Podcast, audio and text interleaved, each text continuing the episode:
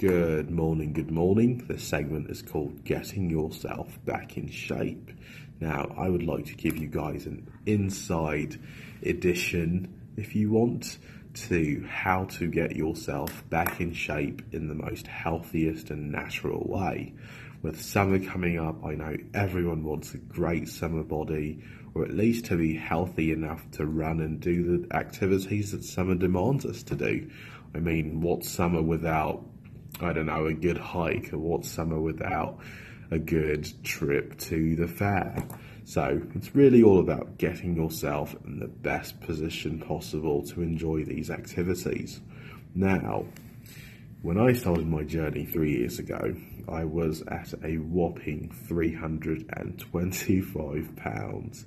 For a 5'10" man, that is not a good shape or a good position to be in health-wise. Now, when I started, I had probably absolutely no idea of what I was doing, what to eat, what exercises to do, and naturally, people like me who become naturally obsessed with things, I began to dive into research and papers and, you know, trial and errors, and I wanted to understand what exercising and eating well really meant. The first tip I will release to you guys is whatever timelines that you have for yourself, you should completely destroy now. The process of getting yourself healthy and losing weight and keeping it off is not a matter of 6 weeks, it's not a matter of 12 weeks. If you want 6 week, 12 week programs, they're definitely out there. I even make some for people, but it's not the best way to lose and keep weight off. The process of losing weight or gaining muscle or toning up is a lengthy process. So, number one, get rid of all bloody timelines. Timelines will only make you frustrated.